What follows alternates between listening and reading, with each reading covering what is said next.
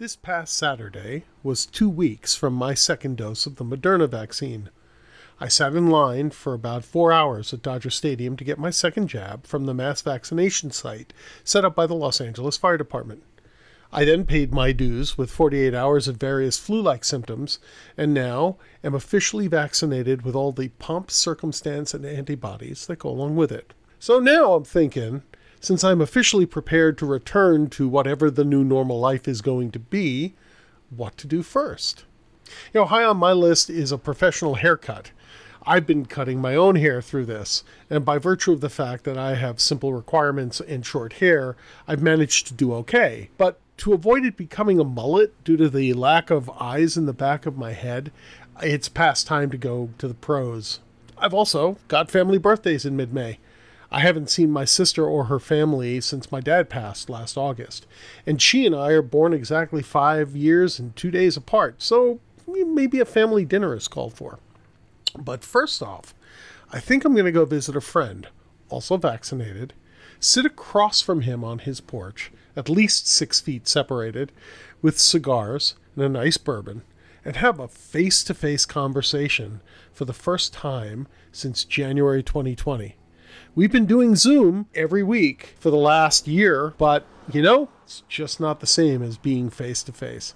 What's the first relief valve you plan to activate once you've been fully vaccinated and ready to venture out into the world mm-hmm. again? Well, whatever it is, be safe, be smart, and savor the moment.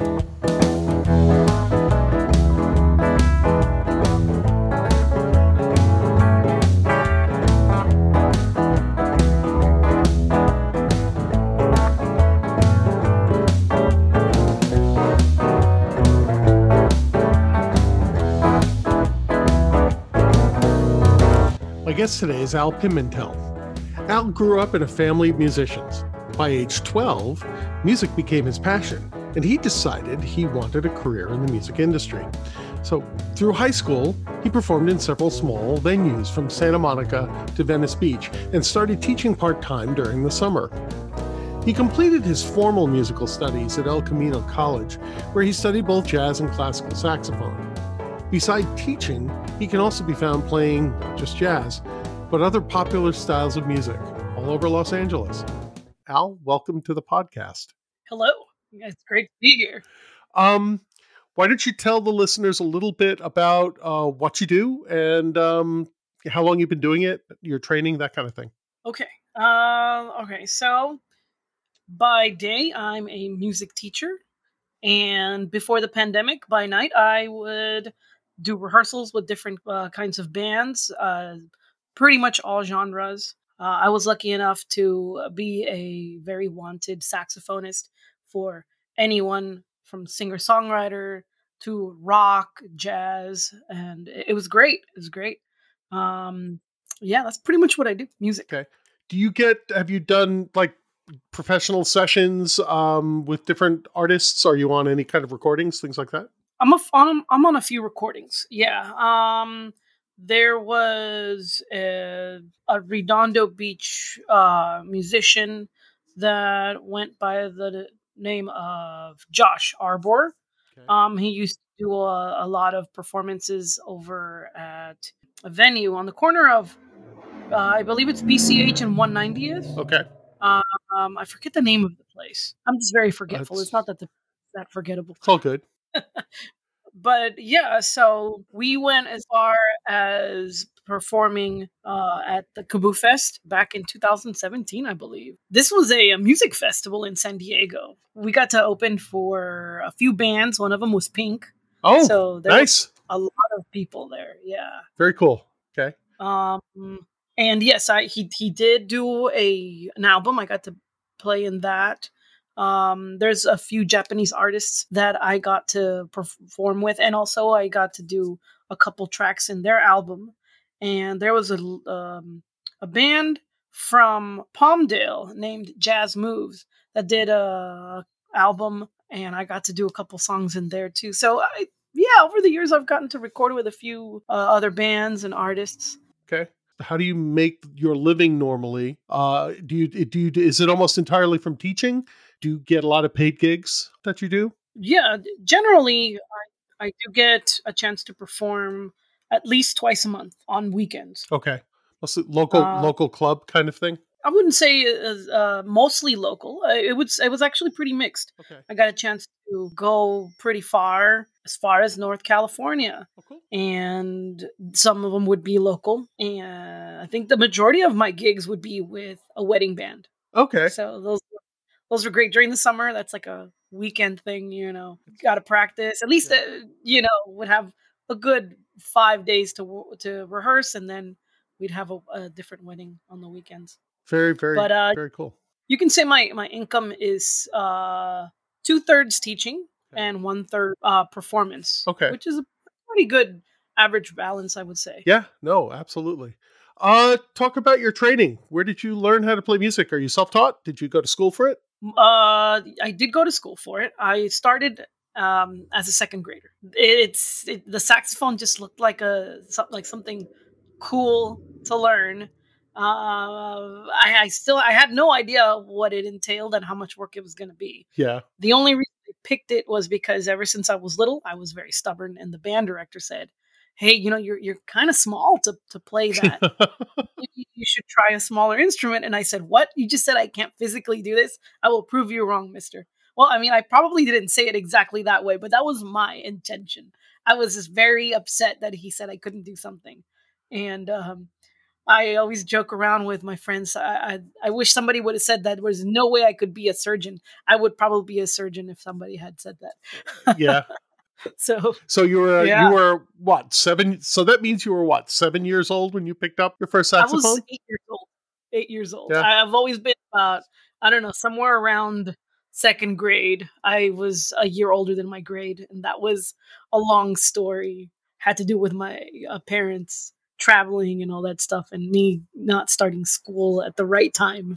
yeah. So, due to that, That's cool. I've got this vision in my head of Al wearing a saxophone as an eight-year-old, wearing the strap and the the the saxophone just kind of like pulling you to the ground, bent over. you're pretty much correct. I was no way tall enough uh, to play the saxophone. It probably looked like a tiny bari sax. Yeah, that's height I was at the time. that's funny. Very funny. Okay, so life was doing its thing, and then the pandemic came along, right? It's a little more than a year ago, and shut everything down. How did that change life? Uh, well, at first, uh, well, okay. First thing that happened is no more gigs. Yeah. So that was, it, yeah, it was a little sad. Yeah. Uh, I just, eh, there was a, a few things that had been lined up, other things that I was waiting for to happen, and then poof, nothing.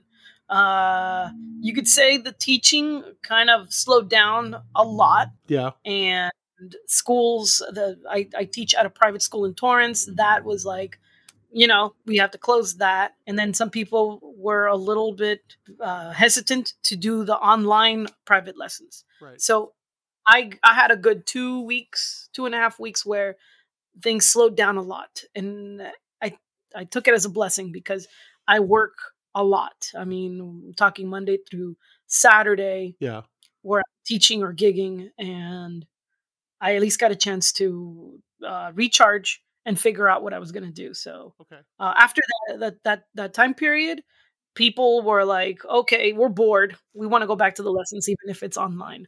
And some people even still ask me, "Well, you know, you could still come to our house and we could do the lesson outside." And I was like, "Well, no, because people." will find out I'm doing this, and then I it, it'll be out of control. So Yeah. I'll stick to online teaching. This is how we're gonna do. How complicated was adapting to online teaching for you? The one-on-one lessons uh, were pretty easy to to figure out. Um, I figured, okay, so we can't play at the same time, but I can hear you play, you hear me play. We do that. Eventually, over the course of of teaching, I realized, well, you know, the student has to hear me. Mm-hmm. playing. Um, so I just asked asked the student mute, and I count us off, and and you follow me. So we were able to play together that way, and a lot of my students were getting a lot of it again because now they could hear me play, play along with me, and things you could say were at least at seventy five percent efficiency, and instead of just half, which was what it felt like every time I had to play something and then the student had to play it. And yeah. there was nothing for them to go along in case they needed to play and and be able to follow something. Okay. So how about uh, do you do is is there uh like group kind of stuff anymore? Do you do groups on uh on on video conferencing? How does that work? Oh yeah. So uh because uh in Redondo the 5th grade band program was temporarily shut down, me and my wife were asked to do a, a, something similar. So, yeah, we had to do that at first. The first few weeks were a little difficult because you have to teach kids that had never picked up an instrument before how to do it. You can't adjust them, you can't show right. them, you know, face to face. So, we just thought on our I, you could say think on your feet kind of a thing, yeah. right? We just figured and tried different things, and then stuff started to work out. Uh, we then asked Allison to help us out because we needed a, another person to assist us yeah. while we were uh, teaching and handling paperwork, uh, updating lesson plans, and all that, and, yeah. and, and, uploading assignments in the middle of class. So uh, having the third person uh, assisting us just made a huge difference. Cool. So yeah, and then I'm still running uh, the community jazz band uh, End Time. Okay, and that has its own process. It's different. The kids all know how to play, yeah. so I plug the backing track or or the song that they're playing.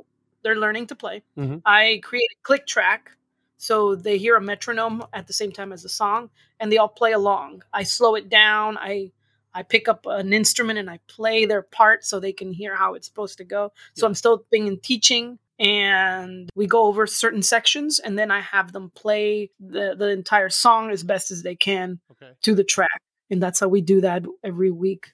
Do you so do you at some point I mean what is what's a group performance for an audience like now? Oh, how do you do? You, do you do anything like that? Are you able to pull that together? Uh, well, uh, this uh, situation made me have to learn to video edit. Okay. So I was like, well, these kids have to have a goal, otherwise they're going to stop coming to rehearsal. Right. So I yeah. said, we're still going to perform. They're like, how? And I said, well, have you seen those cool virtual ensembles? Yeah. I'm going to learn to do that. And the kids were like, oh, okay you know most of the time they realize that if i set my mind to it i i do it so they weren't really all that surprised and we're like, okay, you're gonna take on one more thing, Mr. L. Good luck, but okay. so I learned to do it. I taught them uh, how to play to a click track, yeah. and I handed them all the music, and then I taught them how to record themselves using their their phones. And okay. they all submitted their videos of their parts, and I learned how to put it together. And we started. We had a, a Christmas performance that way. We then did uh, I have another performance earlier on in February where the jazz band did a thing. Yeah. I'm currently working on another performance for end of May of uh, music from The Greatest Showman. Oh, cool. And okay. that's you know that, that I believe we have about 50 or more kids practicing to perform this. So this is going to be the biggest virtual ensemble I've ever done. Wow. It's going to be 50 people how, on the screen. How do you synchronize them? Like in the movie business, they use a they call it a clapperboard, right? And everybody's seen one in in in TV where they they clap the sticks together and it and they use that to synchronize the sound to the film. Actually, right. how do you do that with fifty kids who are all? Do they all start at the beginning of the song and then? sit there silently, you know, during the other players' parts until they hit their part so that everybody is starting at the same point to synchronize it? Or do you have to do some kind of magic? Well, yes. Uh, mostly they they as long as they follow the directions, it works out and it's less work for me. So yes, I ask them to clap once, right with them. There, there's a um, metronome count off. It's going click, click, yeah, click, click, click, click. If they clap in one of those first two clicks, I line their their action to their to the audio. Okay. And that's how I combine it. But of course they're just filming themselves with their phone. Right. So their their video and audio is already synchronized. I use right, the clap. Right. Yeah, no, I'm right. I'm thinking more about uh, how cuz I've I've wondered about this watching, you know, like when they do it on on big TV shows also how they are able to get all of these musicians synchronized in a way so that the track starts at the same place every time, right? So, like in the case of this podcast, when I'm done talking with you and we download it, I will get two audio files that are exactly the same length, right? So I drag them into an editing tool together and they're already in sync. I don't have to worry about matching because you know it's not two separate devices that we're trying to piece together. But here you've got you know you're talking about 50 individual kids that are all and they're not you know they're they're supposed to be following a certain protocol to get there but they're kids. Who knows what they're going to do right? So right. So in order like you said the the, the the two files are the same is and they all have to use two devices to record one to record themselves yeah. and one to listen to the play along track okay so that's how their file ends up the same length as everybody else's because they're all following the same click track. right okay And if they don't play in the beginning, they they just get to listen to the the rest of the music. And you know, I even tell them, hey, if you're not playing, just kind of sway with Yeah. the music a little bit, and you know, make it look like you're in the concert that's cool and you're performing it. So yeah, that's that's pretty much how how I'm gonna get all these kids to synchronize and stuff. It's cool it's a lot of work man I, i'm looking forward i'm going to look for that when it's ready to go i want to see that it looks like Yeah, uh, it's probably a lot of fun too also Yeah, So, how's the family holding up through all of this? How have you guys been doing just in general with life? Uh, well, me and my wife have been doing good. Uh, her side of the family's doing pretty good. Uh, my family lives in Mexico, Okay. and they're a mess right now. I mean, I know I shouldn't be talking about other countries, but No, no, you know, what part of so part of what I've been doing here is talking to people who are either from other countries, living in other countries or have family there and seeing how the rest of the world is handling all this too, right? Because uh, we're all limited to that TV or whatever box gives us information about what's going on in the world. But there's so much more to learn when we talk to people who are living it, right? So feel free to talk about anything. Well, yeah, um, we think that things are difficult here, but it's so much better Yeah. by you know uh, light years. Um, so in Mexico, depending what part you're in, they're in a smaller city in in the main area of Mexico City, Yeah. and the majority of the people there they can't really afford certain things Mhm. like a mask Okay. Okay. In Mexico, everybody's out to get whatever penny they can. So, uh, let's say you work in a place where you have these masks acce- accessible. Mhm. Well, buy them out, and then you sell, you scalp them for a lot of money Okay. because you need that money. So that leaves people that can't afford it without being able to wear a mask. So you have people all over public transportation, Yeah. maskless, Yeah. and they're that's how they're catching COVID here and there. Um, even though you're wearing a mask, if you're around it enough, you're probably bound to get it anyway somehow. Right. And that's how my dad caught it. He he caught it from going to uh, one place to the other. He was in public transportation, and then you know around December he didn't feel very well, and he was doing very poorly health wise, and that's how they found out that he had it. So Okay. that that caused a lot of stress but you know thankfully he he made it through he he was fine Good. um i did learn a lot about some of my family that i mean uh again the, the, these are his side of the family my father's side of the family his siblings and stuff they like to get as money as best as they can as well. So they were trying to offer me uh what's it called? An air compressor machine for my dad to be able to breathe at night with and stuff. Okay. and um they they were like oh well al you live in america. You have money right? So you know give us give us a couple thousand bucks for this machine and we'll we'll we'll buy it for your dad and make sure he gets it so he's okay. And i i, I was just like whoa like are they literally trying to uh extort me out of money because of my dad's health and and then so i ignored them Yeah. and then they started talking to my mom, saying, "Oh, uh, your your son seems to be very ungrateful. We're trying to help out, and he's not sending the money we- we're asking for." And so they're telling her to talk to me, and Okay. then they're starting to almost uh, play guilt threats. They said, "Well, you know, if if your husband dies, this is on you guys. You guys didn't do anything to help him out." And So who are this- these? this who are these guys? they're like they're not They're- like doctors or anything like that. They're just like Uh, People- yeah, okay, okay, yeah, just they're not, they're- you know. Yeah. Like I believe um my this particular uncle, his wife is a nurse or some kind of caretaker. Okay, So she's around, she can get things uh more easily than others. Yeah. So she's trying to make a quick buck on the side. okay, And at the same time, she figures, oh, well, you know, people from America have money. Let's try to get some money from them. You know, and then I'm just putting it nicely. Yeah. This whole situation. no, it's okay. I Was- understand. Yeah. and so we dealt with that. I was able to talk to people I know here. Um, and they, I was able to buy the machine on Amazon. I think it was like two, two, three hundred bucks. Yeah. And then we, we shipped it to where they lived.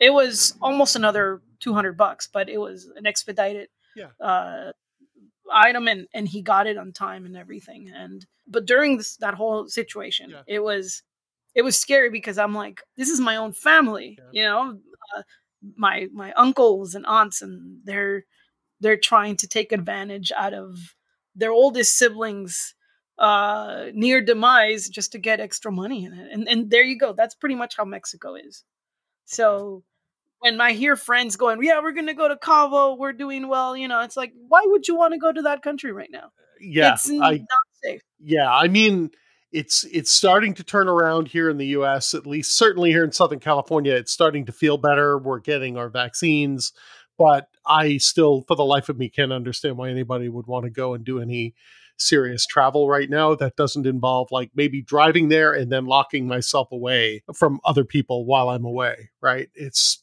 there'll Yeah. be time at the end of the year, beginning of next year, to do that kind of stuff. I think. Yeah. And the way that that some people are getting the vaccines over there is also pretty shifty. Yeah, I was Um, going to ask you, have they started vaccinating people down in Mexico? Tell me, tell me your story. Oh, well, um they started to in certain areas Mm-hmm. And the people that were able to uh, pay for the vaccines were able to get them. Yeah. Um if you wanted to get a vaccine back in February, Yeah. you would have to find somebody that had acquired it through work and was scalping them and they were charging 500 US dollars for it. Wow. So that's about 10,000 pesos. Yeah, it's a lot of money. So if you want your vaccine, $10,000 uh, pesos uh, or $500 US dollars cash. Wow. And so my parents were like, you know, maybe we should get that vaccine. Uh, we don't want to catch COVID again. And I'm like, that's a lot of money. Like, Yeah. I could send you five hundred dollars to to make it through a couple weeks uh, for Yeah. you know other stuff. Yeah. So they finally started to vaccinate in in their area, and it seems like things are going well. I believe my mom just got her first vaccine, and she didn't have to pay for it, thankfully Okay. but uh, Okay. that's pretty much the situation and if if uh, the government hasn't set up a, a post for you to get vaccines there's people that will go to wherever they're vaccinating and Yeah. they acquire it and then they drive across town to sell it for tons and tons of money so it's it's a free-for-all it's crazy That's it's crazy, yeah. Are they are they is the government at least organized the way we are where uh they've classified different people who goes first and who comes later and they're doing it legitimately? You know, I I you hear stories about government corruption as well, right? So can you take Yeah. that money and go find yourself a nice government official to take care of you before you're eligible? oh yeah that's exactly what's been going on they are trying to do that system Yeah. Same as, as they're doing here in Europe, but uh, you have the people with money, and and they're like, hey, here's some money, uh, vaccinate my company, vaccinate my family, Yeah. and that's that's how it started. Well, at least they're starting to vaccinate people. Are they doing it at a reasonable enough clip that they'll be able to get through uh, the population in a, a relatively reasonable period of time, or is it going to take a very long time? I think it might take a while. It's uh, there's still a lot of people not believing it's safe. Oh, okay. yeah, even my parents, I had to talk them into doing it. Uh, so Yeah. yeah, I, you know, it happened all very quickly, so I can understand. I understand why people are concerned about it. Um, I'm a technology guy, and so I see this moment in history as l- literally a, a historic moment of the convergence of a lot of technology and a lot of knowledge all at one time that got us a vaccine as quickly as we did. Right? Cheap cheap supercomputers, which are available to us. Uh, you know, decades of development of things like um, CRISPR, which is a um, a tool they use for editing genes, right, for doing genetic modification. Having a map of the human genome available to them when this hit, it just the things that would have normally taken 10 years to do before they could begin developing the vaccine were done in weeks because all of that was available. And I think we just hit that magic moment in history where some of our technology caught up with some of our knowledge and we were able to get it done faster. But I can, I totally get why people look at it and go, well, why is it with the last one? You know, the, the one people have used with me a lot is HIV. Well, why is it we still don't have an HIV vaccine? You know, and I'm like, well, first of all, they're different, right? You know, one is not spreading by air around the uh, around the world as quickly. And at this point, because they've developed the medications to control HIV, there's no incentive anymore to to to come up urgently with a vaccine, right? Because now the drug companies get their money, and that's a different whole different podcast. Anyway. How do the how are you feeling about the next six months? I mean, where you know LA County's in the orange, which is cool, right? Things are beginning to open up for us. I'm a little scared about spring break and what that's going to result in, but how, how, are you feeling about it? What are you seeing in your world? Okay, well, seeing how things were last spring break and last summer, I think we're going to have a repeat. They're going to allow us to go out yeah. of the house. Yeah. And then as soon as spring break's over, they're going to probably uh, bring us back down another color or two and yeah.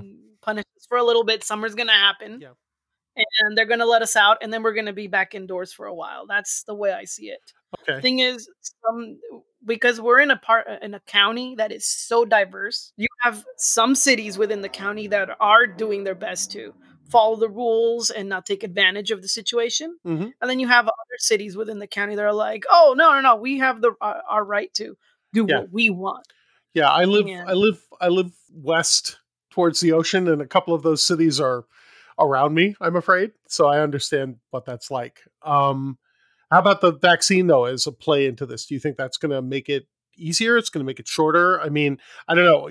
You're young. Have you gotten into the vaccines yet? Or for you? It- I'm already, I got my both of my vaccines already. Oh, there you go. Being a teacher, yeah. I was uh, able to to get that opportunity, and I the the wife and I we got on top of that. We want to make sure that there's only so much we can do to fix the situation, yeah. and whatever little we can, which would be getting vaccinated, yeah. we went for it. So we want to be, even if it's part of a small solution, we're part of it instead of the problem. Cool, cool. So, but you still see that that in between now and what the end of the summer, we're going to have another. uh you think there's going to be another bump in numbers? Oh yeah, yeah, yeah for sure. It's it, and I feel like it's going to go down a lot because from what I see, there is a lot of people getting the vaccine, yeah. and that's a good way to diminish uh, the power that the virus has, mm-hmm. um, affecting people. Um, but we probably might spike after a huge drop. It'll probably spike not as bad as it used to be. Yeah, but maybe halfway. the The percentage is still going to be pretty bad. Um, but at least it'll be less people overall. Okay, what are you looking forward to the most when the world reopens again? Performing live. I got to do a, a wedding um, where uh, my understanding was everybody that was in physically in the wedding uh, were all vaccinated. Okay. And uh, they, they were only able to hire one musician, so that was that was me. I had backing tracks to play along to and all that, and uh, people were paying attention. Usually, when you're playing at a wedding, they're they're sitting at their tables, they're they're having their refreshments and uh, appetizers and they're talking and they're enjoying the music, the music's background. But right. this time around, I was playing. Uh, people were watching. They were quiet. You could hear pin drop yeah. amongst the, the music I was playing on my saxophone. And that was quite an, an experience. I was like, whoa, people are, are they're clapping, you know, and that's awesome. Wow. So it was a rush. When I got home, I told my wife, wow, that was an amazing experience, I, I, I want to be able to do that again. You know, very cool. So that's what I'm looking forward to playing live. Yeah, cool. Uh, what can we plug for you on the show here? You got a website? You've got what have you got? I don't know. Honestly, I'm so blessed right now. The only plug is, you know, um, I work at Sunset Learning Center. Okay. We can always use more students for the other teachers. Okay. So, you know, go check them out. They're great. They've taken care of me really well, and they've recently hired Allison as well. They're going to Yeah. take care of her. It's good. So there you go. Awesome. Al, thanks for taking the time to talk to me today. Yeah, my my pleasure.